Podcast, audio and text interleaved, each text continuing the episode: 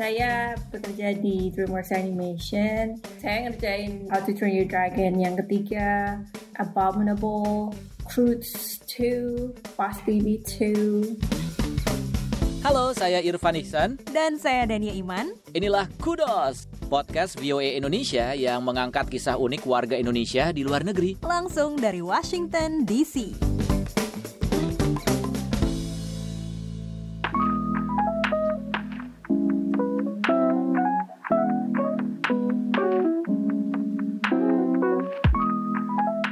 Nah bicara mengenai film-film Hollywood ya Van ya, hmm. ini suka merhatiin ya di kredit title. Satu hal yang aku suka ngeliatin tuh adalah ini biasanya suka muncul nama-nama Indonesia gitu yang nama-nama Indonesia lah yang kalau kita ngelihat namanya nama Indonesia gitu. Uh. Salah satunya uh, tentunya juga kita udah tahu lah ya teman kita yang bekerja di DreamWorks dia uh. adalah Yori Kumalasari. Waktu itu kita tahun berapa ya ke DreamWorks ya Vana inget nggak? Kalau nggak salah 2019 ya, apa 2018? Ya kalau nggak salah 2019 ya kalau nggak salah 2019, ya. ya. Kita ke kampus DreamWorks hmm. itu keren banget ya Van ya.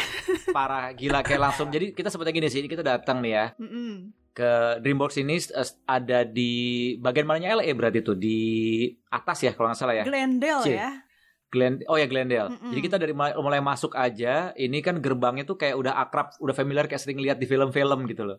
Iya. Terus pas masuk, security-nya datengin gitu ya kita yang, ah ini bener kita masuk ke studio DreamWorks nih gitu. Terus kita masuk tuh bener-bener udah kayak masuk ke apa ya kompleks villa tempat berlibur gitu loh kayak bukan kantor iya itu keren Setelah kita banget ya. parkir, ya iya turun terus disambut dengan suara gemercik air ternyata tuh ada kayak kolam uh, ada dengan ikan koi loh ingat nggak itu ada ikan koi ikan loh. koi iya terus begitu dengan apa air air mancur, air mancur. sampingnya ada tempat bermain pingpong iya, gitu ya itu masih Udah inget kayak, ya aduh inget banget kayak bukan kantor nih yang ya ampun tamannya juga yang bagus banget ini kantor nih gitu ya.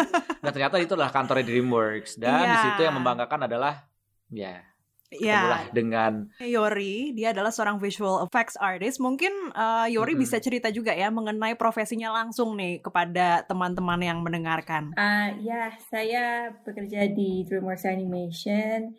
Um, my position, posisi saya itu effects artist atau seniman effect. Di sini saya sudah kerja hampir sudah tiga tahun lebih di DreamWorks Animation. Wow. Dan yang dikerjain itu kalau disebutin nih biar biar kita semakin kenal gitu ya. Mm-mm. Film-filmnya itu adalah saya ngerjain uh, How to Train Your Dragon yang ketiga, Abominable, Croods 2, Boss Baby 2. Power Ranger juga ya ikutan ya? Moana. Oh ya, yeah. sebelum DreamWorks Power Rangers, Moana, Uh-huh. Gila. Hotel Artemis. Wah. Uh, Fast and Furious 8. Wah, gila. Ya. Gila, gila, gila, gila.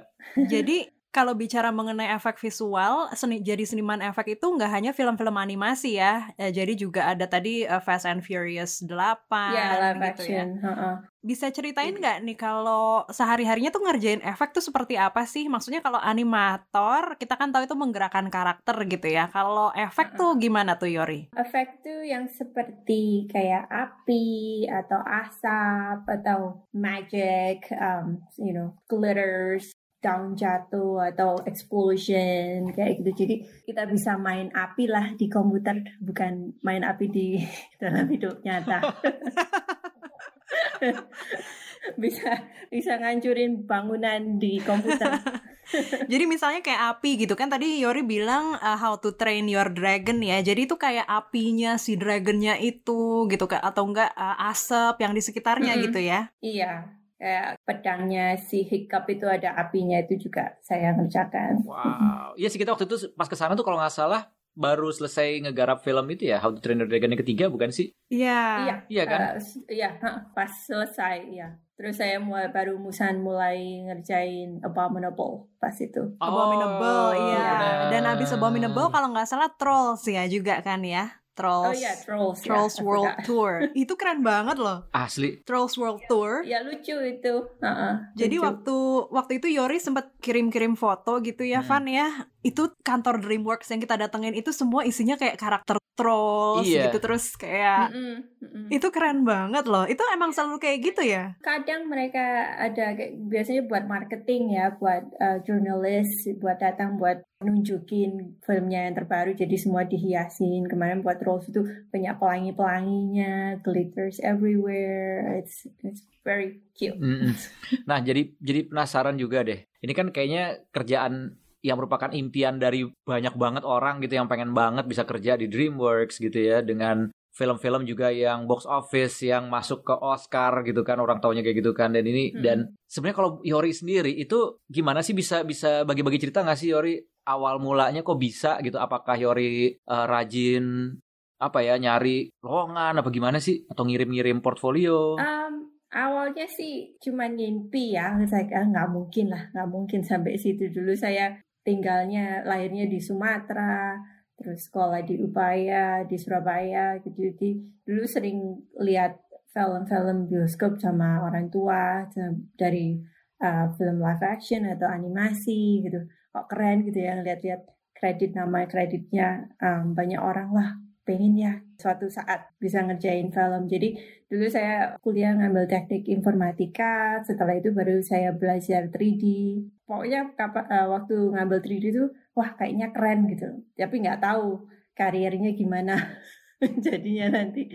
Jadi saya eh, belajar 3D, eh, habis gitu eh, saya belajar 3D di New York University, baru mulai langsung nyebarin portfolio setelah setelah graduate. Terus kebetulan untung saya dapat kerja pertama itu di The Mill dulu perusahaan Inggris yang ngerjain TV commercial. Saya, oh okay, TV commercial is not movie but it's still cool, you know. Dari situ saya baru mulai belajar lebih Yeah. banyak ya dari teman-teman kerja tentang effects dan di situ saya tahu kalau my interest is in effects, so I'm focusing on effects. So dari situ saya mulai ngimpi oh saya pengen ngerjain film juga. Jadi setelah saya kira-kira sudah lumayan belajar efeknya saya mulai nyebarin portfolio di di perusahaan-perusahaan besar kayak DreamWorks atau Disney kayak gitu Wah ini jadi kayak sebuah mimpi yang jadi kenyataan ya karena memang pecinta film gitu. Tapi pernah nggak waktu itu kepikiran gitu ya? Oh ternyata kalau ngerjain efek itu bisa ke film gitu. Mak- Maksudnya pekerjaan pertamanya itu waktu itu bukan di industri film kan ya? Tapi ya Yori ya. Enggak, iya kerja pertama itu ngerjain komersial, ngerjain TV iklan, iklan TV. Oke. Mm-mm. Nah sebenarnya Yori ini kan jadi ini juga ya biar pada tahu juga nih gitu untuk bisa menembus gitu loh ke industri internasional gitu. Apa sih yang mereka lihat biasanya terutama studio-studio besar gitu. Yori start bukan dari film, dari komersial, tapi apa sih yang mereka lihat gitu bisa sampai akhirnya nyangkut nih portfolionya Yori. I think yang pasti awal-awal nggak mungkin langsung dapet ya, soalnya kan kalau baru graduate dari sekolah kan masih belum pintar ya, pengalamannya belum banyak. Jadi saya waktu dapat kerja di The Mill untuk ngerjain iklan TV itu saya gain experience. Jadi setelah berapa tahun, jadi saya lebih banyak pengalamannya, belajarnya gimana, um, cara mengerjakan efeknya jadi lebih mengerti. Dari situ saya baru percaya diri untuk meng-apply di perusahaan yang- lebih besar.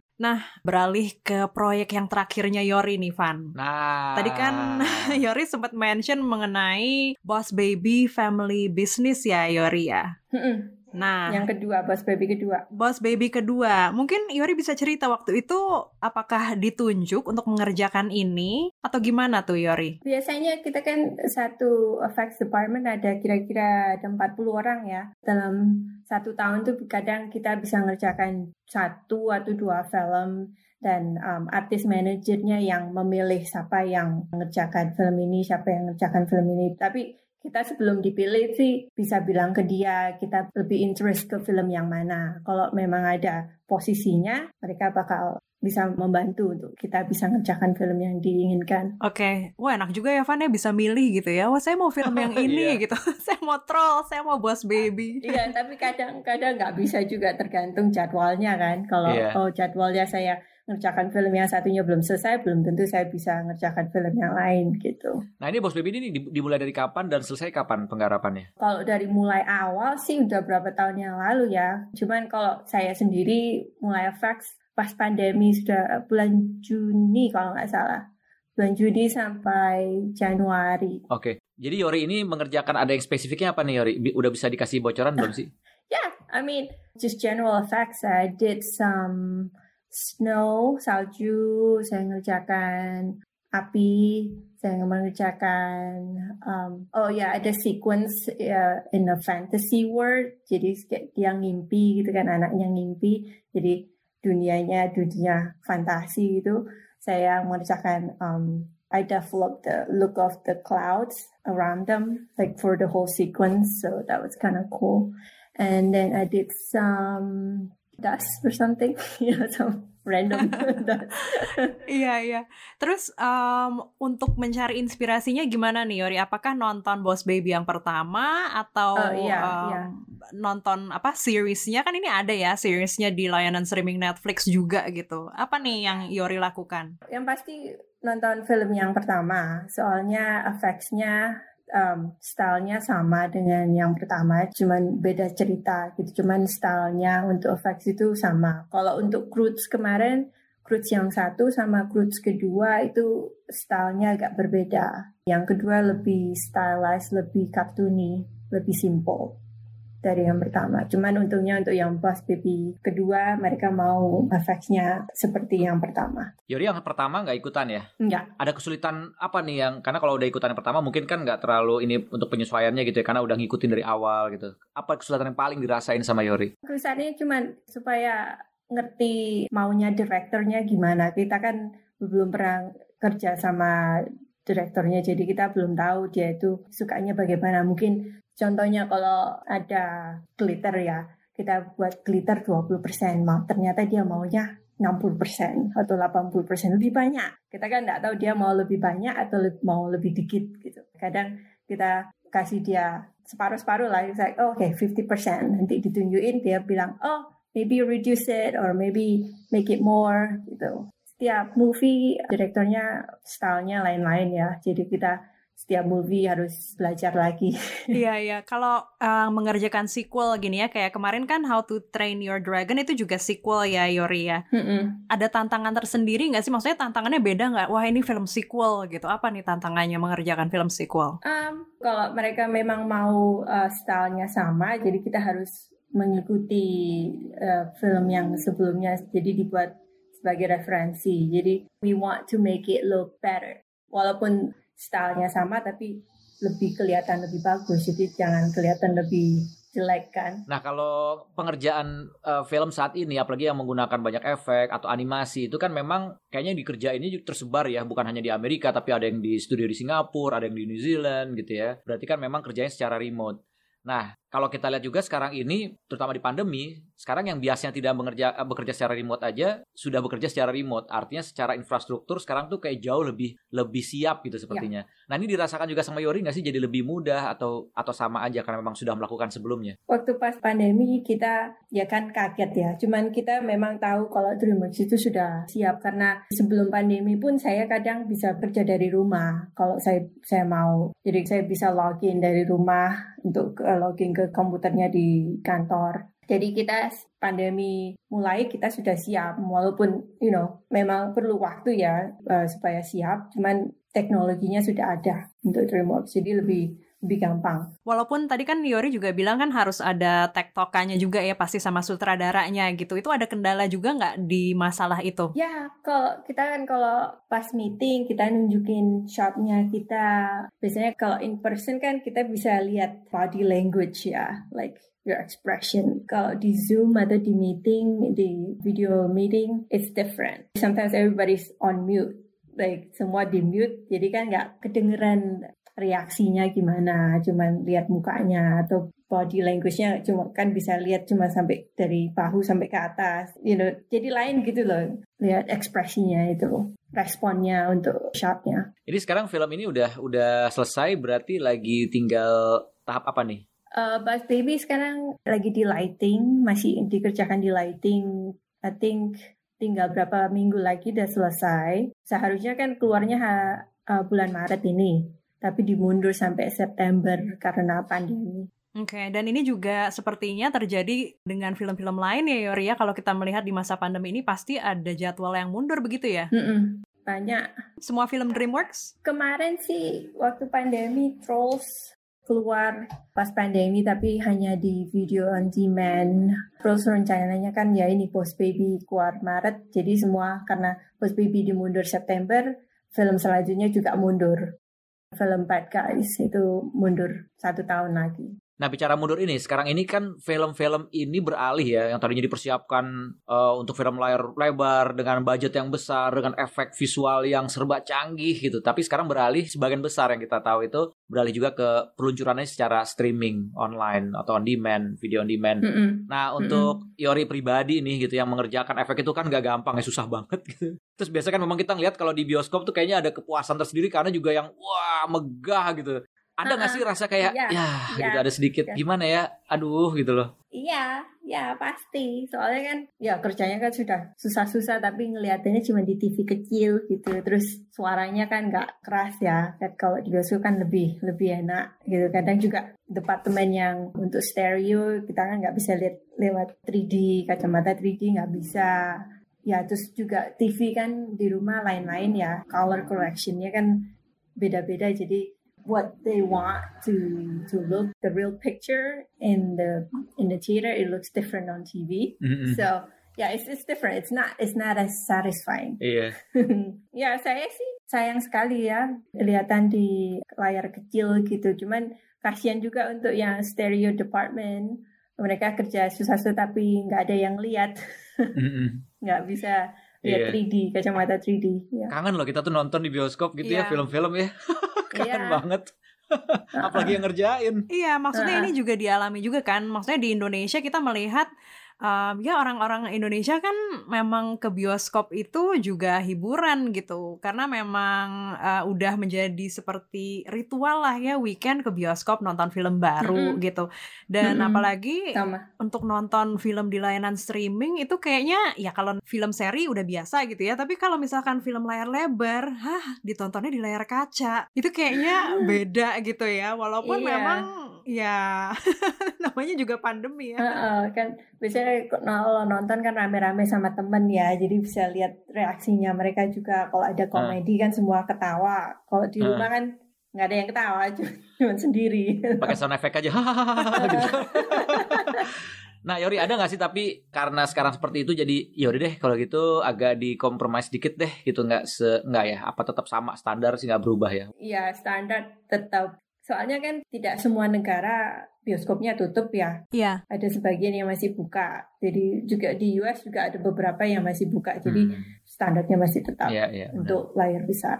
Nah Yori ini kan sekarang kita ini kerja dari rumah ya. Kayak tadi juga kayaknya saya mendengar ada suara tukang kebun ya lagi motong, motong rumput, rumput ya. Iya. Sorry lagi bersihin daun kering di depan rumah di sini. itu emang yang terjadi juga sama apalagi kita kerja di media gitu kan yang benar. Akhirnya rekaman audio, video juga kayak sekarang ini kita di rumah gitu. Kalau di rumah kan ya ya udah terserah aja. Uh, uh. Kalau ada punya anak kecil ada yang nangis gitu ya. Hmm, nah, anak-anak uh, uh, anakku juga kadang kan manggil-manggil teriak-teriak gitu atau kadang tiba-tiba langsung di kamera kita aku lagi meeting saya mami atau atau anjingku jenggong-jenggong gitu. Iya. Ya. Atau juga kadang saya, saya kan kerja mejanya sebelahan sama suami saya. Jadi kalau dua-dua meeting ya suaranya gantian. Itu kalau kalau dua-duanya meeting itu berarti kalau ada rahasia proyek film di satu kantor itu kedengeran di proyek di kantor sebelah. Iya, yeah, yeah, ya. Karena uh, kalau nggak salah suaminya Yori juga di industri uh, film ya? Iya, dia kerja sebagai animator di Disney Animation. Wow, lagi ini habis ngerjain uh, Raya kemarin. Oh, ikut ngerjain oh, ikut Raya. Ngerjain Raya ya.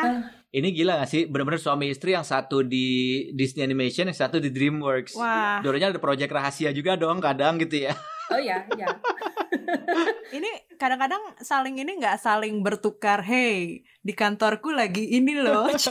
oh ya, oh ya, for sure. Mau gimana ya namanya suami istri? Iya kemarin Dreamworks kan suka ngirim box like a gift like kemarin pas Halloween dikirim kirimin Halloween box, but Disney uh. Disney nggak ngirim apa-apa. Exactly, lihat nih DreamWorks ngirim ini.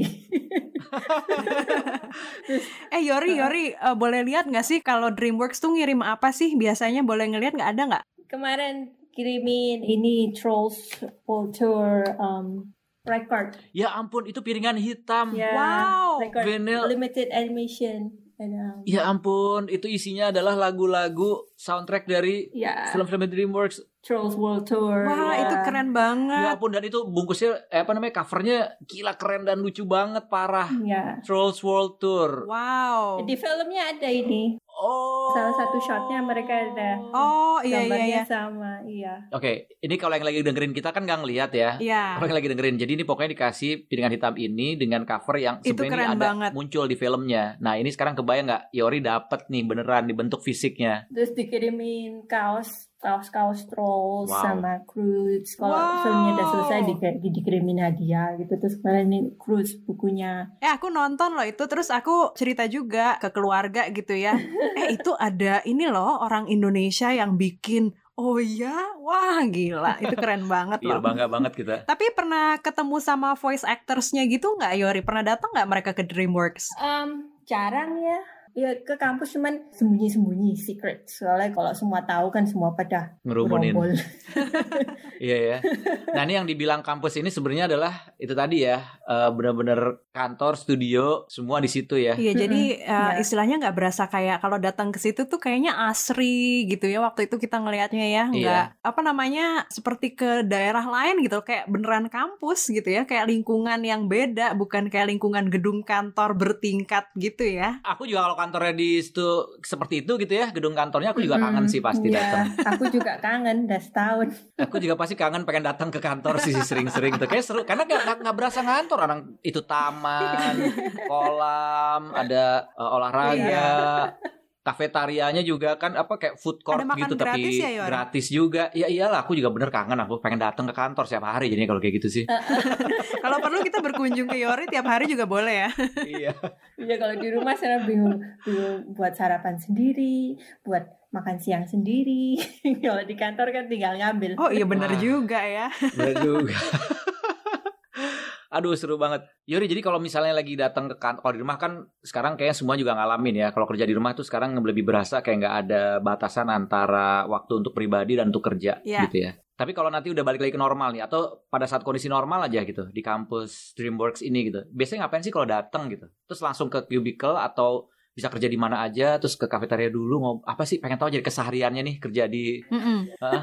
ya kalau kalau saya datang pagi langsung ke kafeteria ngambil sarapan. Hmm. Kalau saya datangnya pagi ya duduk di kafeteria. Menunya apa aja? Menunya apa aja? Oh iya iya. Oh, ganti-ganti tiap hari. Gado-gado, sate.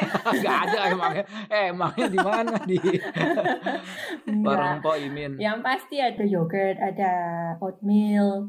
Terus hmm. um, main entry-nya ganti-ganti. Kadang scramble eggs, kadang Mexican breakfast breakfast, kadang um, waffle atau pancake. Ya kalau nggak mau itu ya pasti ada cereal atau bagel atau ya? apa gitu. Kalau makan siang tiap hari ganti terus menunya kadang menu Asia, kadang hmm. menu um, Inggris, kadang menu Meksiko, ya ganti-ganti. Jadi nggak bosen. Tapi yang pasti ada saladnya pasti. Terus ada tempat untuk buat sandwich sendiri kalau mau gitu. Wah kamu kerja di Dreamworks apa di hotel sih sebenarnya kayak hotel loh makan iya, menunya. itu udah kayak lagi cruise gitu ya tiap hari. Wow menunya ganti-ganti iya. terus dari mancanegara gitu. Tapi uh -uh. Uh, suka ada ini nggak? Suka ada tema tertentu gitu. Misalkan lagi mau promo trolls atau kungfu panda gitu. Apakah ada makanan-makanan tertentu gitu? Iya kadang kalau pas filmnya keluar di bioskop hari pertama itu pasti ada perayaan. Jadi kampusnya dihiasin macam-macam ya. Kalau Trolls ya boneka-boneka Trolls. Kalau How to Train Your Dragon banyak banyak gambar-gambar dragons atau kayak Viking Vikings decoration gitu. Terus menunya juga ganti khusus untuk film-filmnya itu. Wow. Kayak kerja di taman hiburan gitu ya. Tapi uh, dengan begitu benar nggak sih jadinya kayak itu benar-benar uh, mendorong orang untuk berkreasi gitu rasanya. Apakah itu jadi lebih nyaman gitu Yori dalam kerjaan? Iya pasti. Jadi kalau kantor kan kan seneng kalau ada ada acara apa gitu kan pasti pasti seneng ya daripada yeah. cuman kerja melulu nggak hmm. bosen. Jadi setiap minggu beda gitu. Jadi ada surprise-nya. Terus juga karena kita dihargai sama sama company-nya jadi kita senang untuk lebih kerja lebih ya. giat lah. Mm -mm.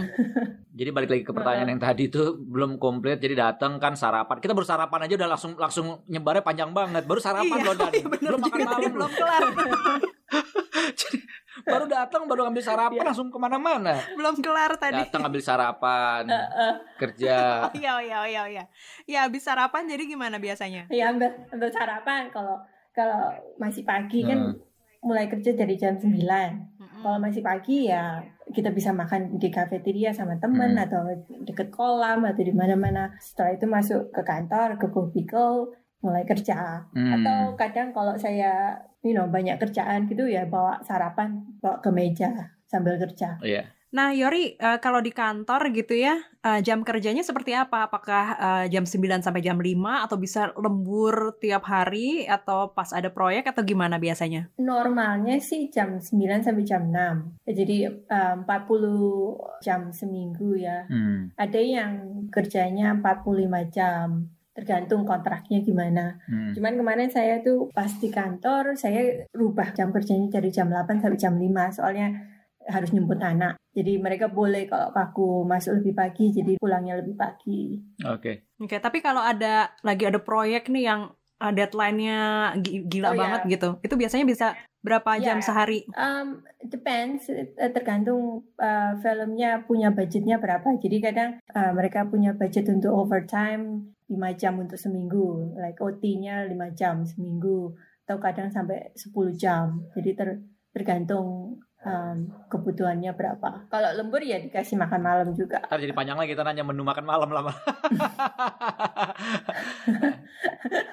itu kalau makan malam dari restoran sih. Iya sih. Sekarang sebenarnya kerja di rumah. Kalau kerja di rumah tuh gimana? Lebih ngerasa lebih panjang waktu kerjanya atau? Ya lebih panjang sekali.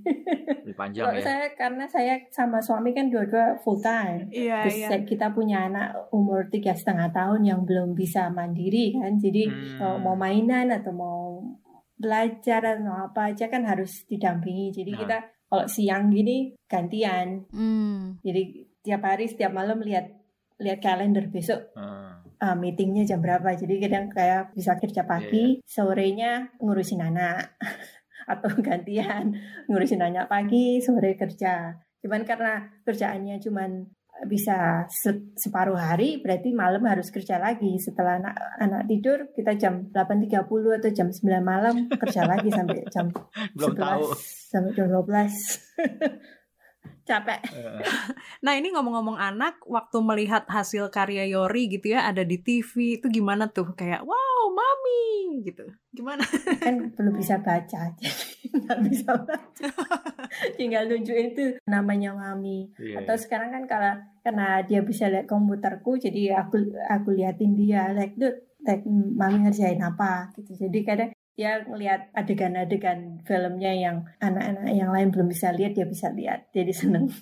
Wah. jadi kalau filmnya udah jadi dia tahu oh itu itu dia yang dikerjain mami dia ingat. Nah sekarang kita melihat udah mulai gitu ya banyak sosok perempuan yang menekuni dunia ini dunia uh, animasi, dunia iya. visual effects gitu ya. Nah kalau di kantor Yori sendiri seperti apa sih porsinya antara perempuan uh, dan laki-laki gitu di dunia yang ditekuni Yori saat ini? Di departemen departemenku sendiri sekarang tinggal tiga ceweknya dari 40 orang, 40 orang cowok. Ya jadi dikit sekali untuk produser atau production department itu lebih banyak ceweknya tapi untuk di effects itu jarang sekali ya sayang untuk seluruh departemen seluruh yang ngerjain satu film gitu mungkin it's close to mungkin 40% lah ceweknya memang lebih banyak cowoknya tapi untuk departemenku sendiri untuk effects itu biasanya jarang Oke, cuman ada tiga tadi ya Yori bilang ya. Mm -mm. Ada tantangan iya. tersendiri nggak yang Yori alami rasakan gitu?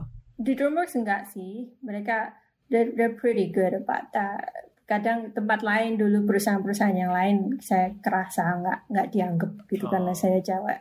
Tapi sekarang sih nggak ada hambatan yang dirasakan ya. Iya nggak so karena mungkin Ya. karena sudah saya sudah banyak pengalaman ya saya punya Ya. experience I'm not new so they Ya. see me as equal. Nah, kalau sekarang dari aku nih terakhir pengen tahu juga nih, mungkin bisa berbagi tips buat teman-teman lagi dengerin. Kita tadi udah ngobrol, kayaknya seru banget juga gitu ya, eh, kerja bisa menggarap film-film yang juga mendapatkan banyak apresiasi di di seluruh dunia gitu di berbagai negara. Mungkin ada kayak tips singkat apa yang harus dilakukan nih buat yang sudah mendalami dunia visual effect saat ini dan ingin bisa lebih me- eh, melebarkan sayapnya. Nasihatnya ya um, keep on learning and practicing. Practice makes perfect. Karena saya sekarang pun saya walaupun sudah kerja di DreamWorks tetap harus belajar terus ya kan soalnya kan softwarenya update terus masih banyak yang baru. Jadi teknologinya juga berbeda jadi tiap hari harus tetap belajar. Jadi jangan berhenti karena sudah merasa sudah pintar terus oh sudah sudah cukup tapi nggak nggak pernah nggak pernah cukup. Ini seru banget, kita udah ngobrol jadi ke mana-mana dari mulai ngomongin soal kerjaan sampai ngomongin soal kampus DreamWorks yang kayaknya langsung sampai makanan sarapan aja sampai kita bahas dan semakin kayaknya kita pengen eh, datang lagi berkunjung lagi ngobrol langsung di sana ya. Bener banget. Nah, oke deh kalau gitu Yori, thank you banget nih atas waktunya. Udah cerita banyak lewat Kudos bersama Vio Indonesia. Semoga sukses selalu ya. Ya, terima kasih, sukses terus ya. Yeah, thank you, thank you.